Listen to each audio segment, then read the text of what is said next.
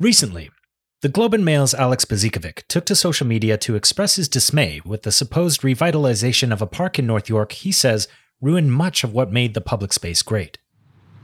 Yeah, that was uh, Ledbury Park in the former city of North York, which was designed by the architects Shim-Sutcliffe for the former city of North York back in 1997. It won a National Architecture Award. It's a beautiful project, and while you know probably three quarters of it is still basically intact, it just got a bunch of repairs, and I say those words with air quotes that butchered one of the central elements of the design. The park was designed with a nice fountain, which Alex says is the kind of feature that gets neglected by the city. And so that hasn't been working for a while. And this past year, the city decided to alter the building in the park and to put a new cheap steel staircase right on top of the fountain and to pour some concrete to close the fountain up. So this very beautiful sort of idea of um, sort of sequence of spaces and materials, you know, in which water is supposed to be sort of tumbling down from one level to another, now has this like big honking ugly staircase in the middle of it, and it's very clear that nobody involved saw it as significant or saw it as worthwhile to try and understand the design of this thing or figure out how to fix it. It's just a, a flagrant disrespect for you know what the government itself has built.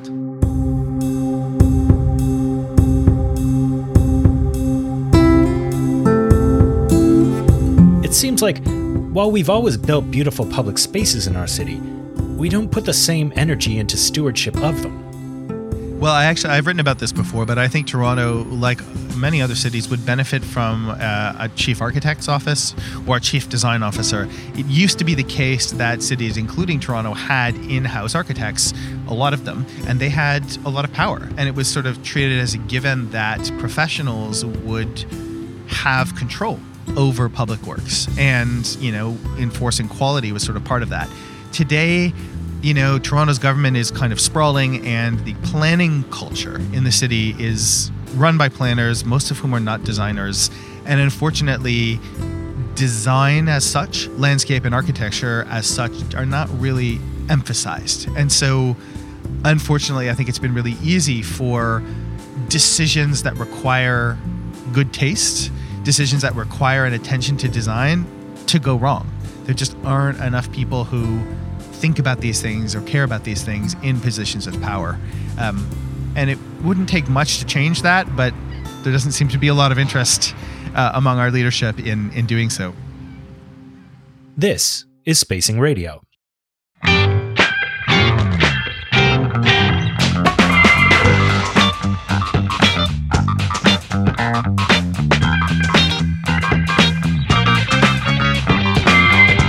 Broadcasting from the liminal beauty between summer weather and fall colors, I'm Glenn Bowerman, and you're listening to the official podcast of Spacing Magazine. Coming up on the show, people have been flocking to Crow's Theatre to see The Master Plan, a play about Google's failed waterfront community, and we talk to playwright Michael Healey. And we tease the latest issue of Spacing called Once Upon a Time in Toronto with an interview with Catherine Hernandez, author of the novel Scarborough. But first, Globe and Mail architecture critic Alex Bozikovic gives us his impression of the new Love Park on Toronto's waterfront and reflects on the legacy of the park's creator, Claude Cormier, who recently passed away. Stand by.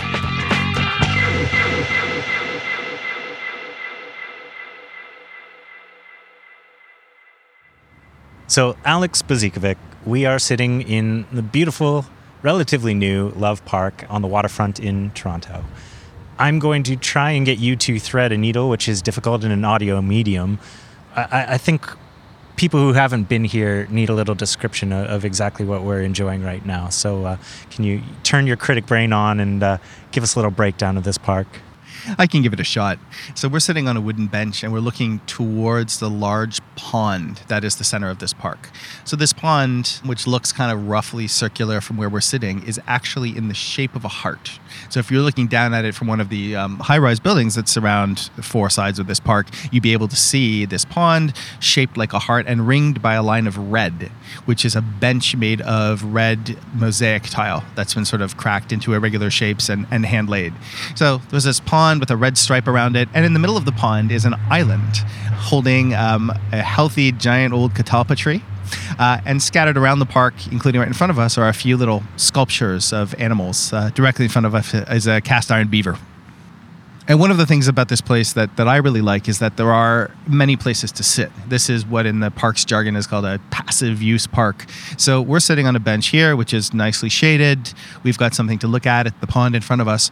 And over on the far side of the park are a whole series of loose chairs and tables sitting under a um, geometrically complex pergola, which is got a couple of wisteria vines climbing up it. And that pergola is eventually going to be shaded. And for now, it just reads like kind of a big piece of sculpture, which is in the same green, sort of soft green colors as the chairs under it. And as we're sitting here, there are probably a dozen people hanging out in the chairs, reading. There's a guy playing guitar sitting on the edge of the pond. This is just a place to linger, a place to be. And the, the pergola and the, the chairs and tables beneath it, that's interesting to me because, uh, as you mentioned, that there are not a lot of places to sit in, in many spaces, public spaces in Toronto. And some people are just saying, just put chairs. You know, they, they don't even have to be expensive chairs, you know, with a lot of design behind them. Just put chairs in spaces. They do it in Europe, they do it all over. Why can't we do it here? A lot of people said, uh, you know, people are going to steal the chairs. It's going to be a disaster. They won't respect the place. This opened in July. I mean, I didn't do a, a, a count when I was there on the opening, but uh, it doesn't seem like uh, like the chairs have gone missing. Seems like a full compliment. It looks like everything is fine. Um, you know, this whole place is actually um, mostly in, in really good shape.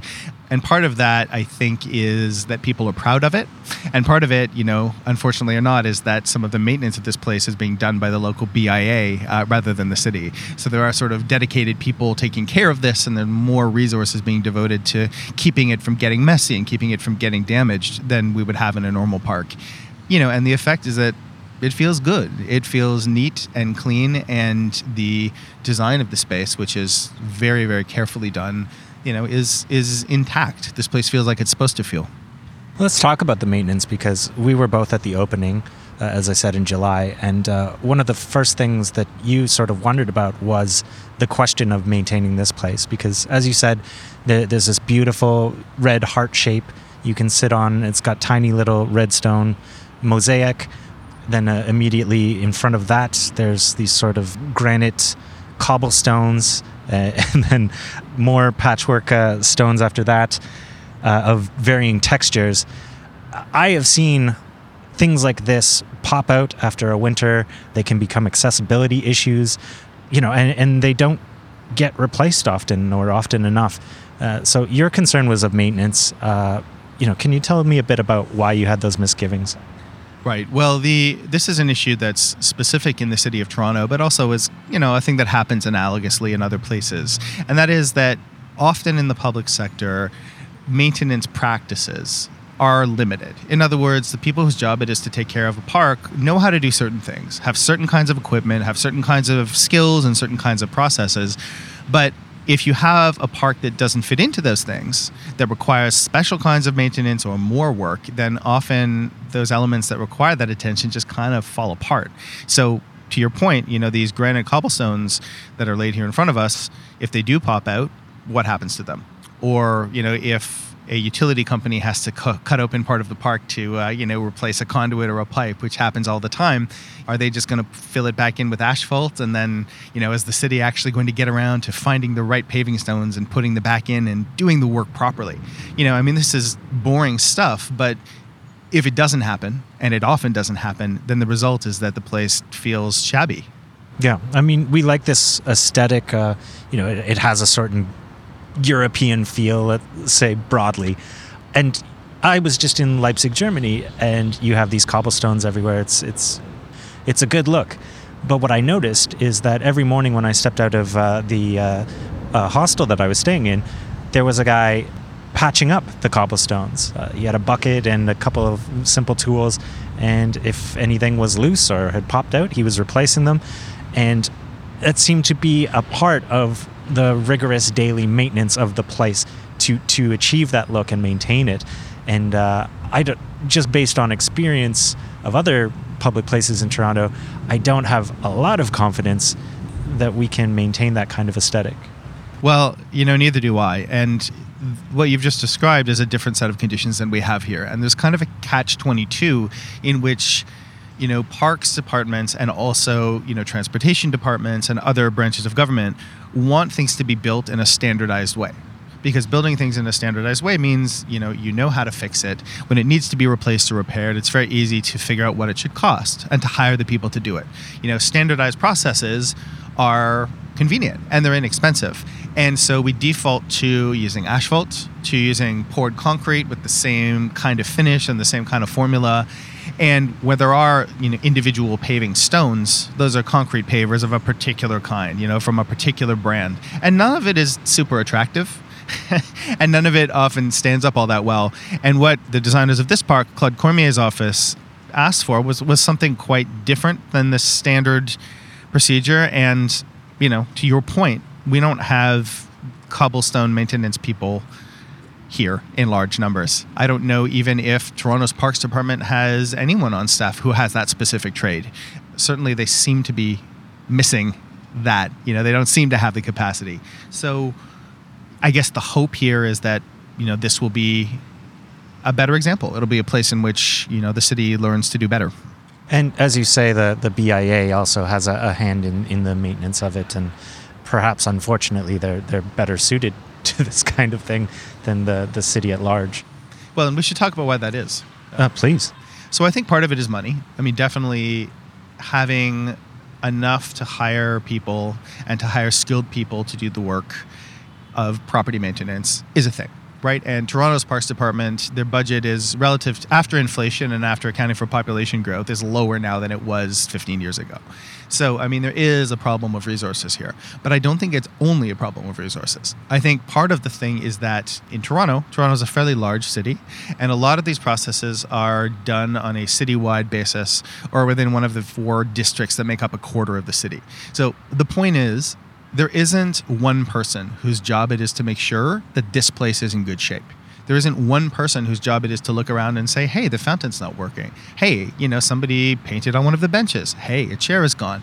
All of the incremental bits and pieces that are going to happen in any public space. And because there isn't that place specific attention, because there aren't staff whose job it is to find the problems and sort them out, you know, when something is broken, it goes on a list, and there are a hundred other things on that list, and maybe it gets fixed in October, and maybe it gets fixed in March, and who knows? And that I think is actually an, an organizational problem and a cultural problem that's fixable, but that runs very deep in the city right now.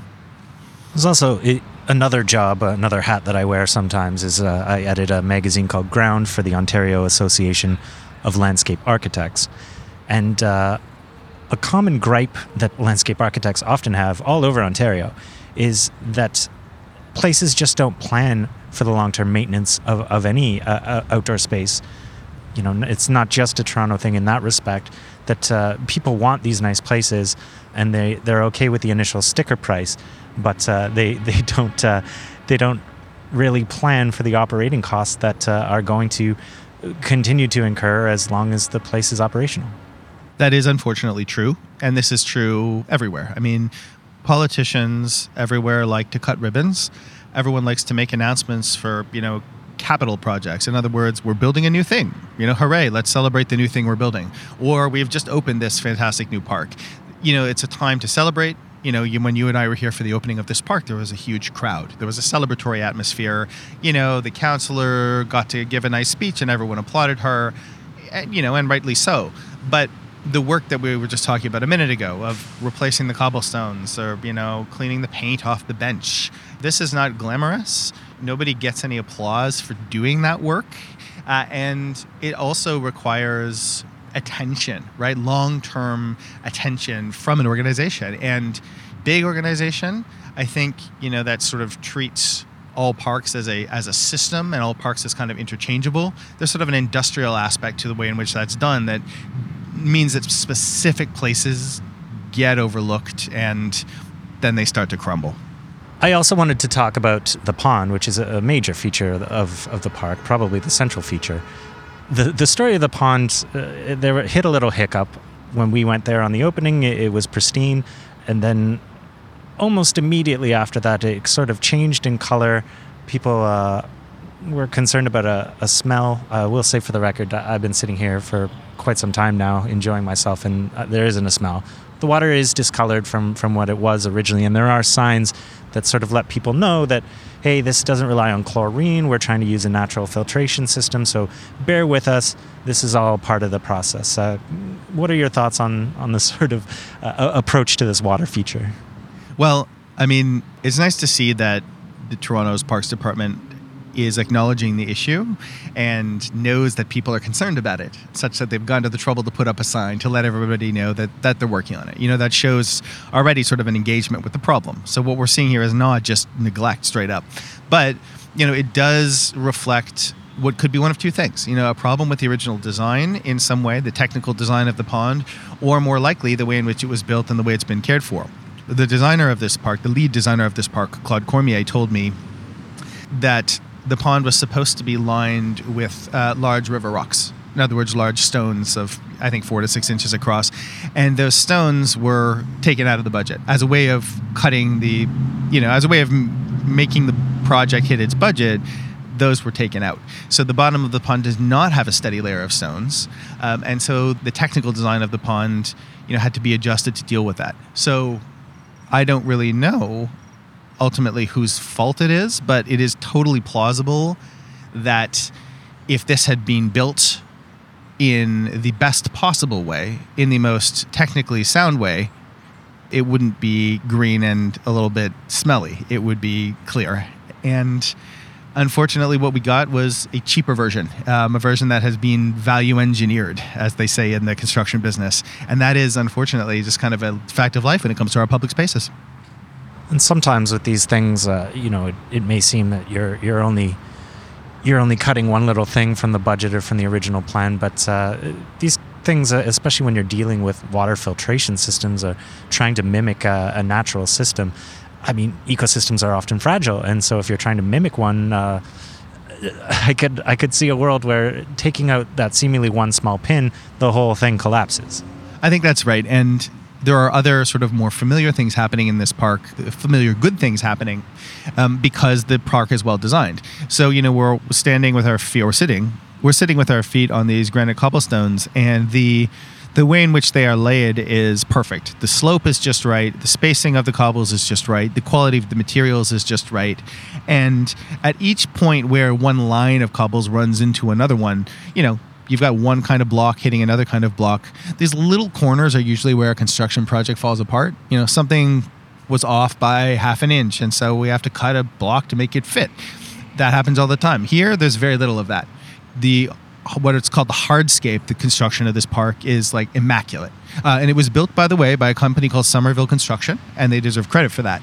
But that comes from the quality of the contractor, but that attention to detail also comes from having the right designers and paying them adequately.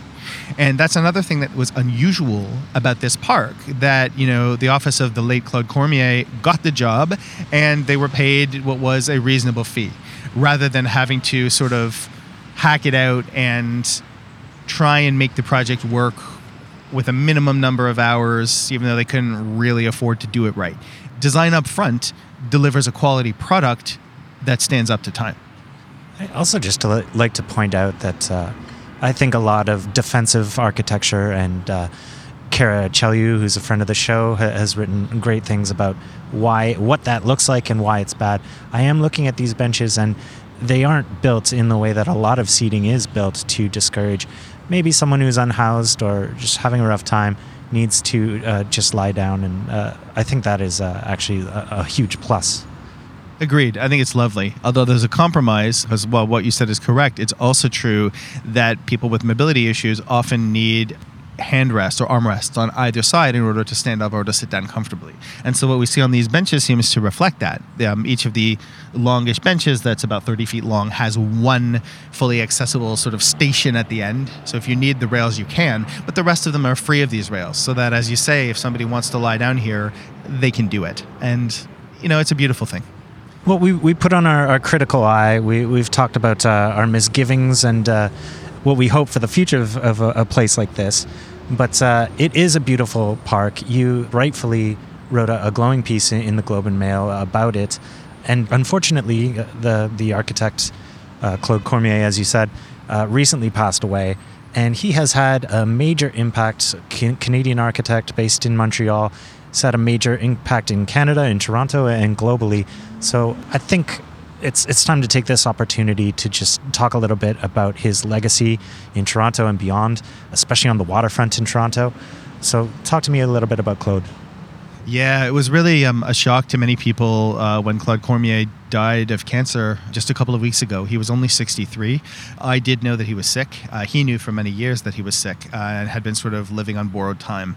But in that time, you know, he got everything he could out of life. And as a professional, he was a remarkably positive and optimistic presence. And he also insisted on quality and on creativity. So starting in Montreal and then in Toronto, he built a series of public parks that are very well constructed, are really good spatially. You know, they're organized, they're great places to hang out and to sit, and also have a bunch of whimsy in them. You know, the first two of his projects here were HTO Park, as it's known on the waterfront, and then Sugar Beach, both of which employ things that look like umbrellas, the sort of permanent fixtures that look like umbrellas, uh, which provide shade to people and also are you know fantastic placemaking elements. They you know make the place feel uh, festive and special. The ones at Sugar Beach are bright pink.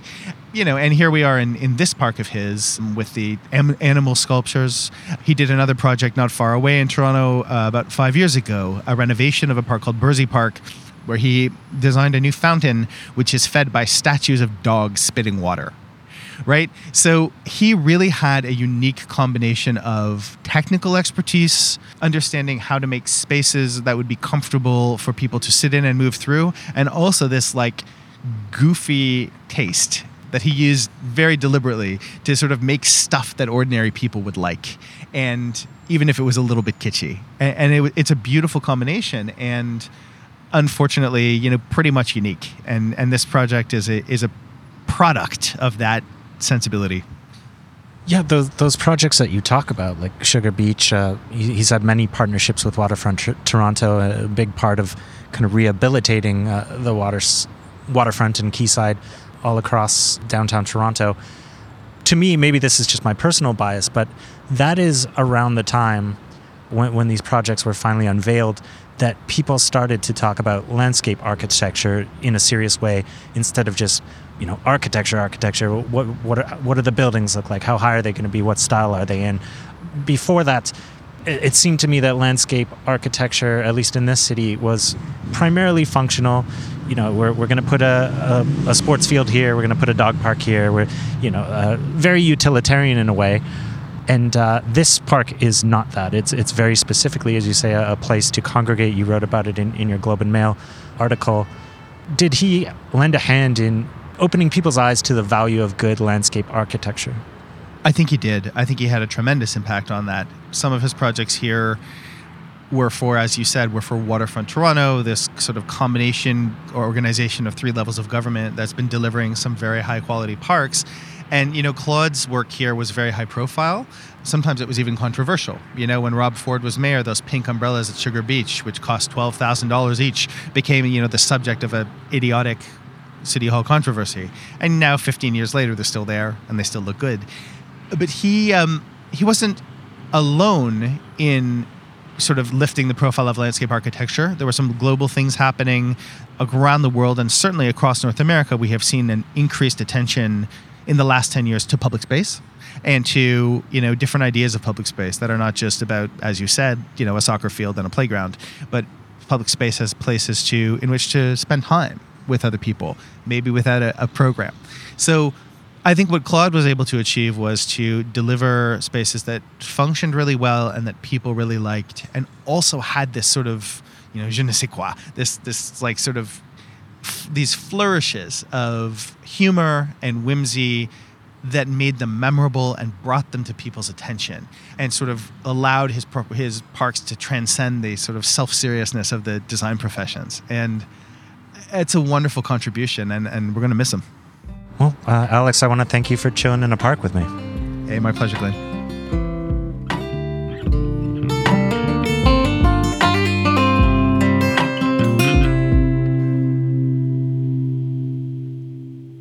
Now, in recent Toronto history, Waterfront Toronto invited Google's Sidewalk Labs to propose a neighborhood of the future. They promised housing, sustainable innovations, and so called smart technology gathering data wherever they could cram it. For some, it was a chance for Toronto to be a global leader in a new era of intelligent neighborhood design. For others, it was a corporatized dystopia which sacrificed privacy for wow factor. Ultimately, the deal fell through. Michael Healey wrote a play about the whole thing called The Master Plan, and we spoke to him about the waterfront drama, Toronto's tendency to say no, and telling recent local history on stage.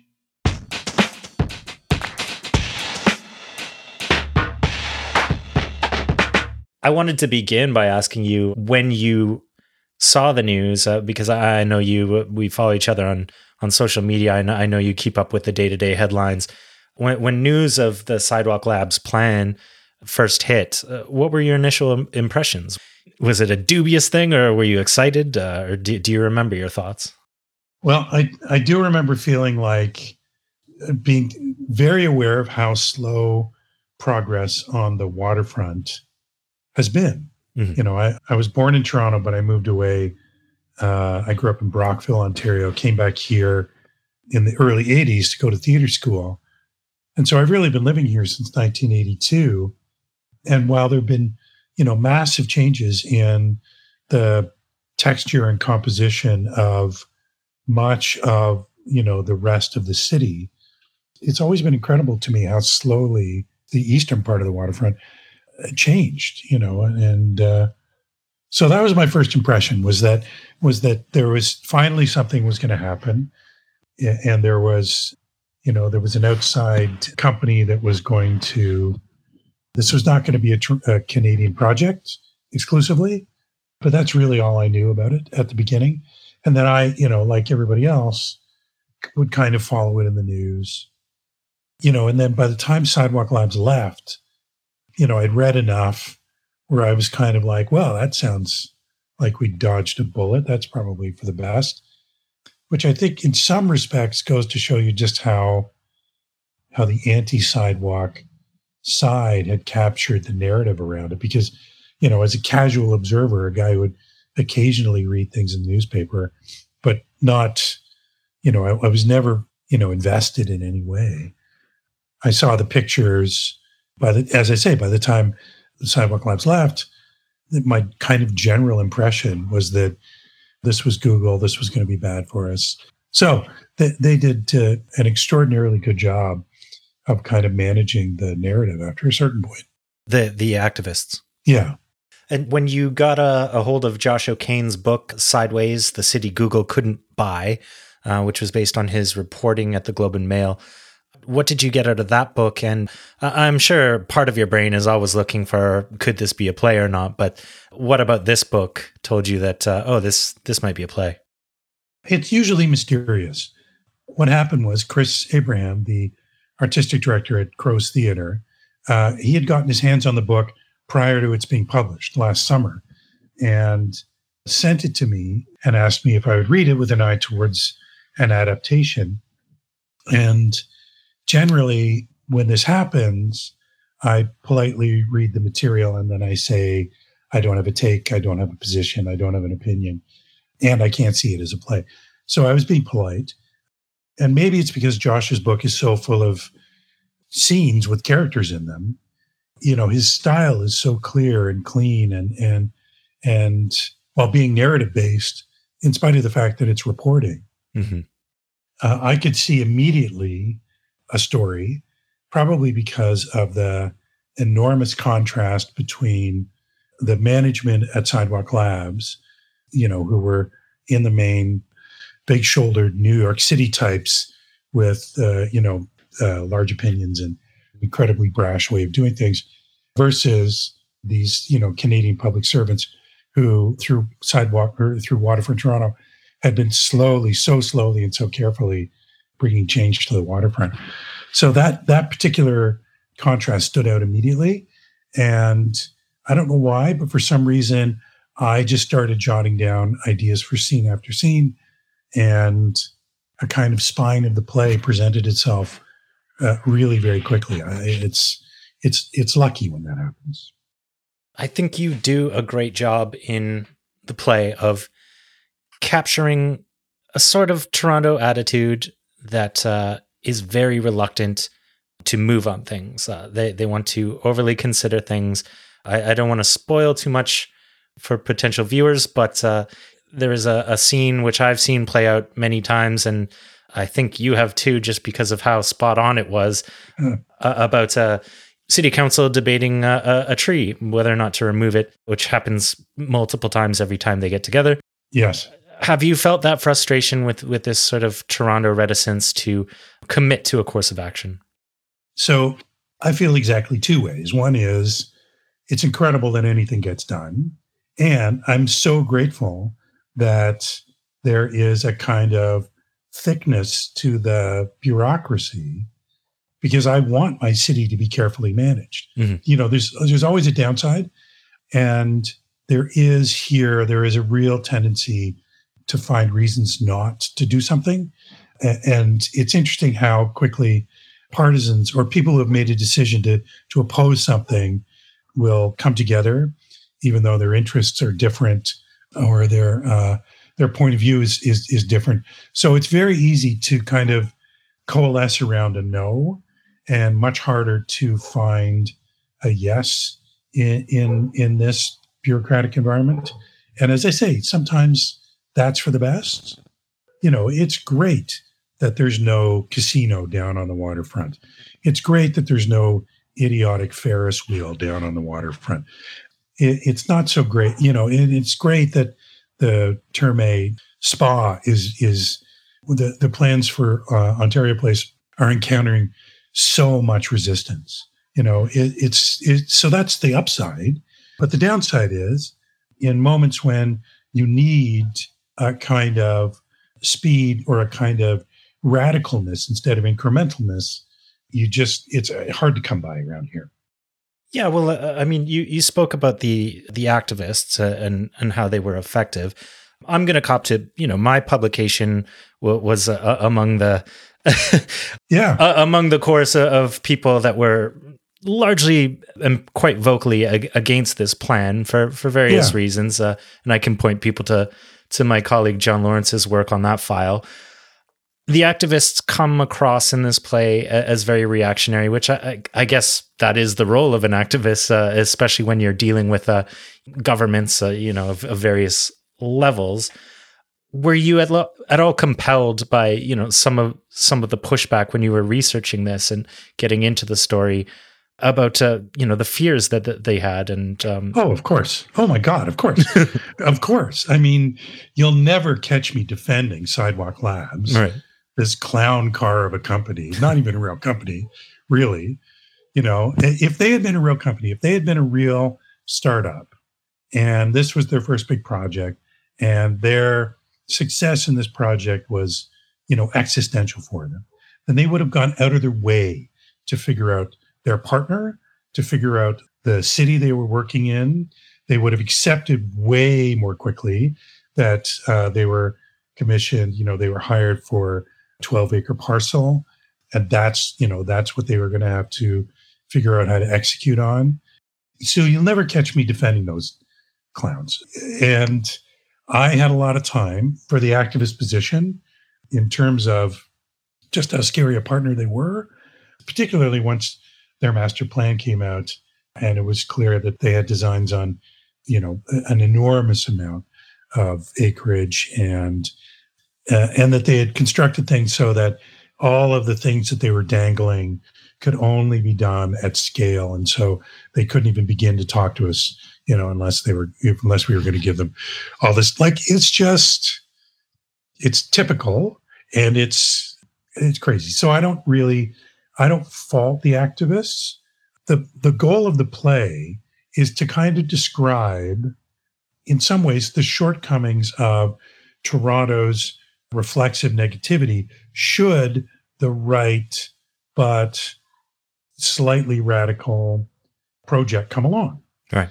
You know, my basic position is that if I can describe uh, Sidewalk Lab shortcomings, if I can describe where Waterfront Toronto was caught short, where they were naive, if I can talk about what I saw as a kind of heightened irrationality around the negativity that grew towards the process among us, among Toronto, then you know maybe there's a chance that the next time something like this happens, and it'll never happen again, but the next time some you know we get ourselves in this position, maybe we can have a rational conversation. I was really struck by the fact that this got taken completely out of the realm of climate change, uh, of radical action on climate change, which was uh, Waterfront's goal from the outset. They wanted to tr- attempt to do something radical on climate change and affordability. Mm-hmm. And that was their goal here. They chose terrible partner uh, for that. But, you know, the fact that those goals got set aside in the narrative and this became entirely about, you know, Google's rapacity, uh, their rapaciousness and their insistence on moving fast and breaking things. It was a real shame, I thought.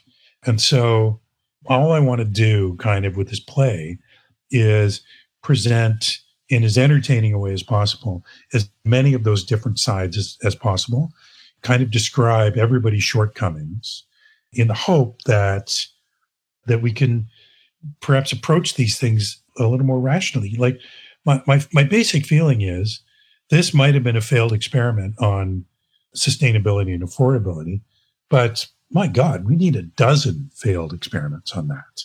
Mm-hmm. You know, we we need we need dozens and dozens of attempts to do radical things, particularly on climate. And we needed them 15, 20 years ago, you know? So here was one thing that was a tiny attempt on 12 acres that, uh, you know, these well meaning public servants wanted to enact. And, you know, they got the shit kicked out of them for two years as a consequence. That's basically my my kind of position. Now, if you come out of the play and that's not apparent, then I'm super glad because what I want to do, as I say, is present as many different sides of this while making as much fun of the Sidewalk Labs management as possible because they were just so astounding. It is very thought provoking. And myself, I do advocacy journalism. And these days, uh, there's no, well, there are dirtier words that you can say than NIMBY, but uh, nobody wants to be called a NIMBY. Right. And yet, one of the victories in the story of Toronto that we we tell ourselves, uh, and your play mentions Jane Jacobs, is when she came here and stopped a highway from being built through the uh, annex neighborhood. Right. You know, sometimes there there is a need for call it NIMBYism uh, if if if you're going to. Uh, you know, I, I don't think it's inherently a dirty word. It's become that when it becomes, you know, applied to not building housing because someone's afraid of their property value going down or this and that. But I wonder how much of that history has kind of shaped activism in, in the city where, you know, the uh, one of our most celebrated stands was we all united behind a, a great big, you know, fuck off. And, uh, and it worked. And we were very happy with that. right. Uh, the the tricky part, the funny part, is that you never know. Yeah. You know, uh, Ontario Place was made incredibly beautifully and incredibly functionally all those years ago by people, and we just got lucky because they hired the right people with good taste to make a thing. And and so to some extent, you don't know. And it's the difference between what is Ontario Place? What has it been for the last 50 years? I remember going there as a nine year old just after it opened, and, and, my grandmother taking me. I was on a visit to Toronto and uh, and just being astounded, you know, and, and having such a great time. Ontario Place, at the same time, it needs to be acknowledged, was meant to be self sustaining and never turned a profit. Like never, never was able to pay for itself. Yeah. So not you know not a not a complete success, but here were people with excellent taste being char- being put in charge of something with I bet I don't know, but I bet there was precious little public input, and we just got lucky that people with good taste were involved. People, smart people with good taste were involved. The tricky thing about NIMBYism is it absolutely has its utility. It can stop, you know, a Spadina expressway and it can stop big projects at a moment when big projects might be needed. Mm-hmm. You know, when radical thinking might be needed. As somebody who's interested in making funny things, I find that that ambiguity there extremely appealing because you just don't know. You, you know, you don't know if it's going to be great or if it's going to be terrible or if the right person is going to show up at the right time and grab a project by the scruff of its neck and push it over the edge or push it over the finish line or if the wrong people are going to get their hands on it and things will be made worse for 50 years you know you just in some ways you just don't know. And the the backstops and openness that uh, are attached to many of our processes now are, are, the best ways that we have to guess you know the idea of open public consultation uh, uh of kind of radical honesty in terms of of what's going to happen when you know if all of the crap that went down in the green belt had happened you know 40 years ago it'd be way easier to keep all that quiet mm-hmm. until the money had changed hands and until people had you know until it was happening. There's really no way around it. The hard work of constant vigilance on the part of the uh, of the public on the on the part of uh, politicians and uh, you know constant uh, watching out for people with vested interests doing things that might have the net effect of making things worse. And the debates that that inspires there's really no way around all that stuff yeah. I don't think with this play you you've got the attention of people people who don't follow politics casually follow politics grassroots activists and you know I, i've been seeing actual you know movers and shakers who who have gone to this show mm-hmm. is, is, there a call to action with this with this show and, and and if there is what what do you hope people walk away from it thinking again i don't want to give too much away yeah. Uh, but i'm go- but i'm going to because my only goal with this in terms of if people you know if i want people to walk away with something because i want it to be a piece of art i want it to be complex i want people to bring them bring themselves to it and uh, and test their own ideas and beliefs against what's happening on stage. I want to challenge people where they are. But if I have a goal, it's to make heroes out of the public servants who are attempting to do radical things on climate change. That's that's basically it.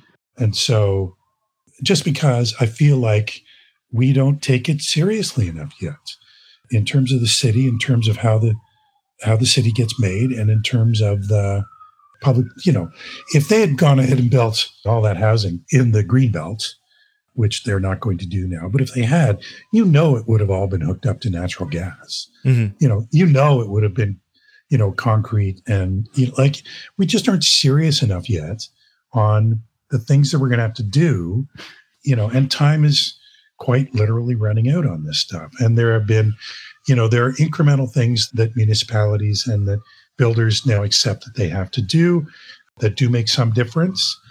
But any public servant whose purview is housing that wants to stick their neck out and do something radical on climate change, try something radical on, on climate change, they're heroes in my book. They they they absolutely are.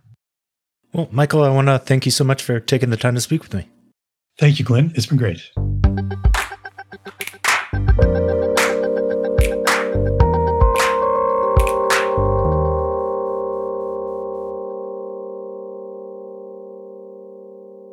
And you can still catch the master plan at Crow's Theatre up to October 15th, so get there.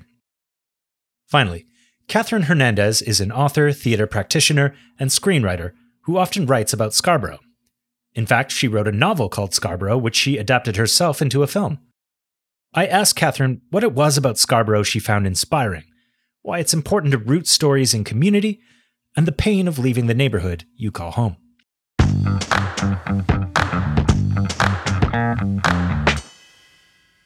You return in your work again and again to Scarborough, the place. I just wanted to begin by asking what does this place mean for you? Well, Scarborough for me is home. And anybody who has lived in a place that is othered, as Scarborough is, as a place that was really the butt of so many jokes of, about Toronto, you know, about it being the the backside of the city, being like this uh, cesspool of uh, you know like being right right near the nuclear power plant where a lot of lower income people could live, uh, where there's the gun trade and the drug trade, and so anybody who who is from a, a part of the world that has that kind of reputation there is a sense of pride about where you come from. And the, the resilience that you have despite that reputation and despite living a life with such challenges. So that that's for me what it is. It's about resilience. Um, I, I i love i love that part of the city for for that reason that all of us uh, like m- many of us in that city because it definitely it has like a wide range of people from different socioeconomic backgrounds especially now that it's becoming more and more gentrified but you know many of us that are from that area know what it's like to survive know what it's like to rely on each other to make it through yeah i mean coming off that that idea of, of scarborough being the butt of jokes Writing about local communities in Canada in general is sometimes done ironically or considered a, a liability professionally, concerns about audience reach and that kind of thing. But is, is writing about local communities useful, limiting, or, or maybe a bit of both? Hmm, I never even thought about that. It's, I mean, I, I, don't necessarily think of like this end goal of is this useful? Like you know, like when I'm creating right, uh, creating any kind of art, is it useful? uh, is it limiting? I, I don't do that. I, I just want to make sure that I give voice to people who have rarely been heard. So that that's what I do when I'm creating art. And so I I uh, and, and you know any kind of art. I mean, how is it useful other than it allowing people to feel seen and acknowledged? It's in a capitalist world, it's not a useful thing. However, is it profound? Is it life changing? Yes. In your work, individuals and systems are capable of great violence and cruelty. But the idea of coming together as a community in a holistic way is sort of offered as an antidote to this kind of cruelty. Is this something you believe? Absolutely.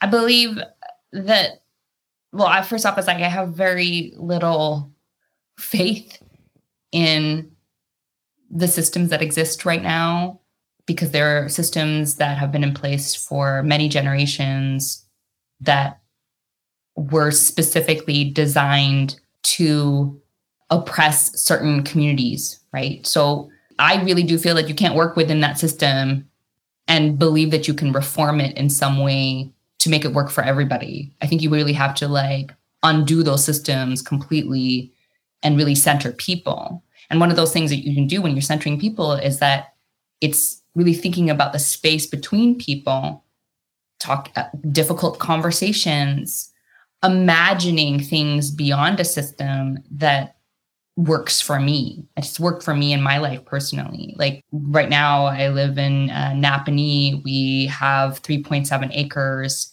And do I have control over the powers that be? and the way that they govern me, the way that they oppress me, not really. What I do have control over is I can really believe that this 3.7 acres is a country unto itself. And then on this land, this is the way that we treat people. This is the way that certain people of certain identities are going to feel uh, equal. And I know that it means that I have to have difficult conversations with myself about my complicity in oppressing people. Um, I have to um, really consider uh, creative ways of uh, interacting with others so that we have uh, generative relationships, right? Uh, so uh, I really do feel that it is about one on one connection that we can find peace, that we can find ease of being and that we can survive. You know, as we're facing imminent disaster, right? We really have to consider how am I going to see you as a human? Like literally my neighbor, how am I going to see them as human and how are we going to work together to survive?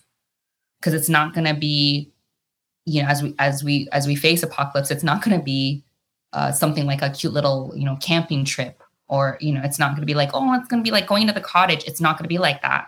We're going to have to make very very difficult decisions about centering the love that we have for one another as human beings in order to get through. And we have to practice that. So oftentimes in in my books is that you're seeing that is that you're seeing people on this macro level eye to eye how can i see the humanity in you? And you can see the humanity in me and how can we move forward? I mean, related to that, uh, I've been covering Toronto politics for about a decade, and uh, what I've noticed is that the city seems to be at war with itself in a way. It, it, can't decide what kind of a city it wants to be or who who it's a city for. And it seems to me that your characters engage in what uh, you know in, in my circles is often referred to as as placemaking, whether they know it or not. It's a very much grassroots, ground up thing sometimes with intentionality and, and sometimes just a, a, as a natural outcome of, of this uh, love for one another that, that you're talking about. We we've got a new mayor in Toronto. Uh, we're hoping uh, some of us are hoping for uh, to see great change. But uh, is there a practical lesson in your stories uh, about the need for change to come from the ground up instead of from the top down? Yes, I mean, again, just talking about the changes that we can create.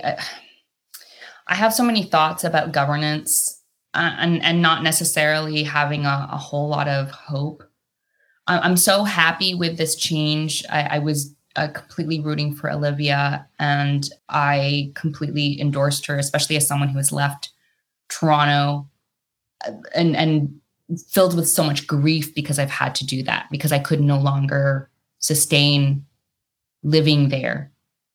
It's it's so sad to say goodbye to loved ones, to say goodbye to a community that I adore, and that I, really am. It's part of my identity. Is is is is that part of the city, and I want to have hope. I I loved I loved her platform, and I loved the fact that uh, the the number one thing was uh, that that really got me was the fact that she uh, truly believed in investing in non police emergency intervention across the city and that that gave me a lot of hope so I, I can have hope in that, but I can't just relax and just believe that governance can actually take care of these problems where the problem really has to be on like the cellular level, the cells being us, right, as people.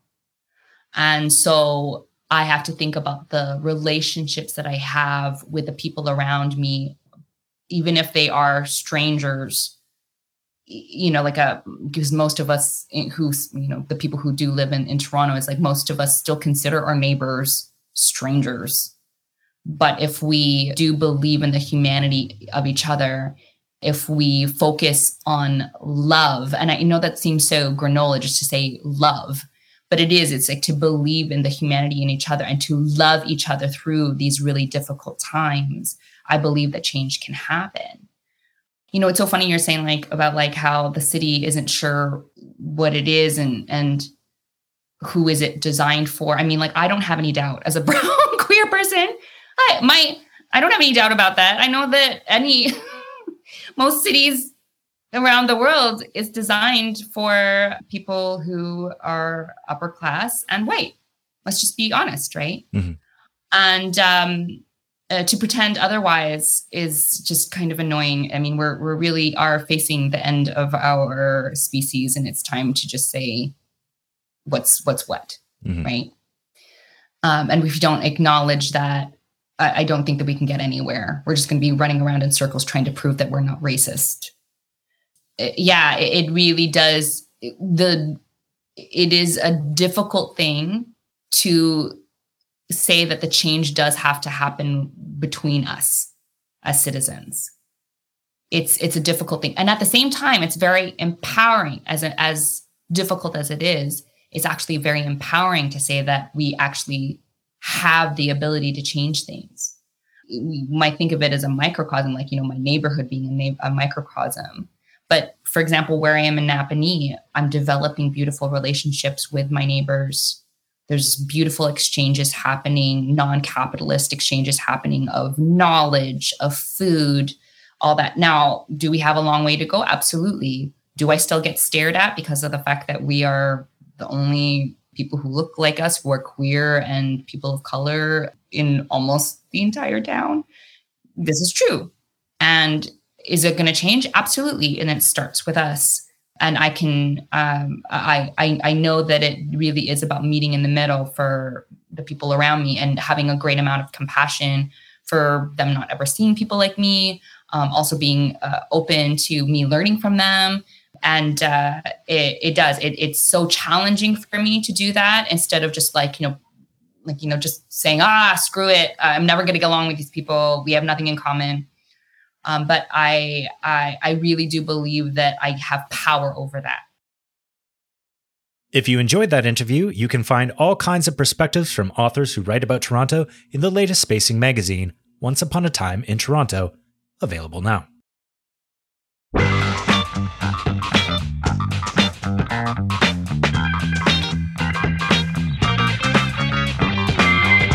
And that is the show. Thanks so much for listening. If you like that episode, please tell your favorite landscape architect, Waterfront Toronto, and local storytellers everywhere. If you have a moment, please share the show around, give us a rating on Apple Podcasts. It will help us reach new listeners. I make this podcast with Neil Hinchley, who composes our music, and you can find that music on SoundCloud at track 82, that's all one word. If you have any questions, comments, concerns, or tips, you can tweet at us at Spacing Radio, that's all one word, or email me at glynbowerman at spacing.ca. That's G L Y N B O W E R M A N at spacing.ca. Visit our website at spacing.ca or visit our city store at 401 Richmond Street West in Toronto, where you can pick up the latest issue of the magazine. In the meantime, get out there and crunch some leaves. Cheers.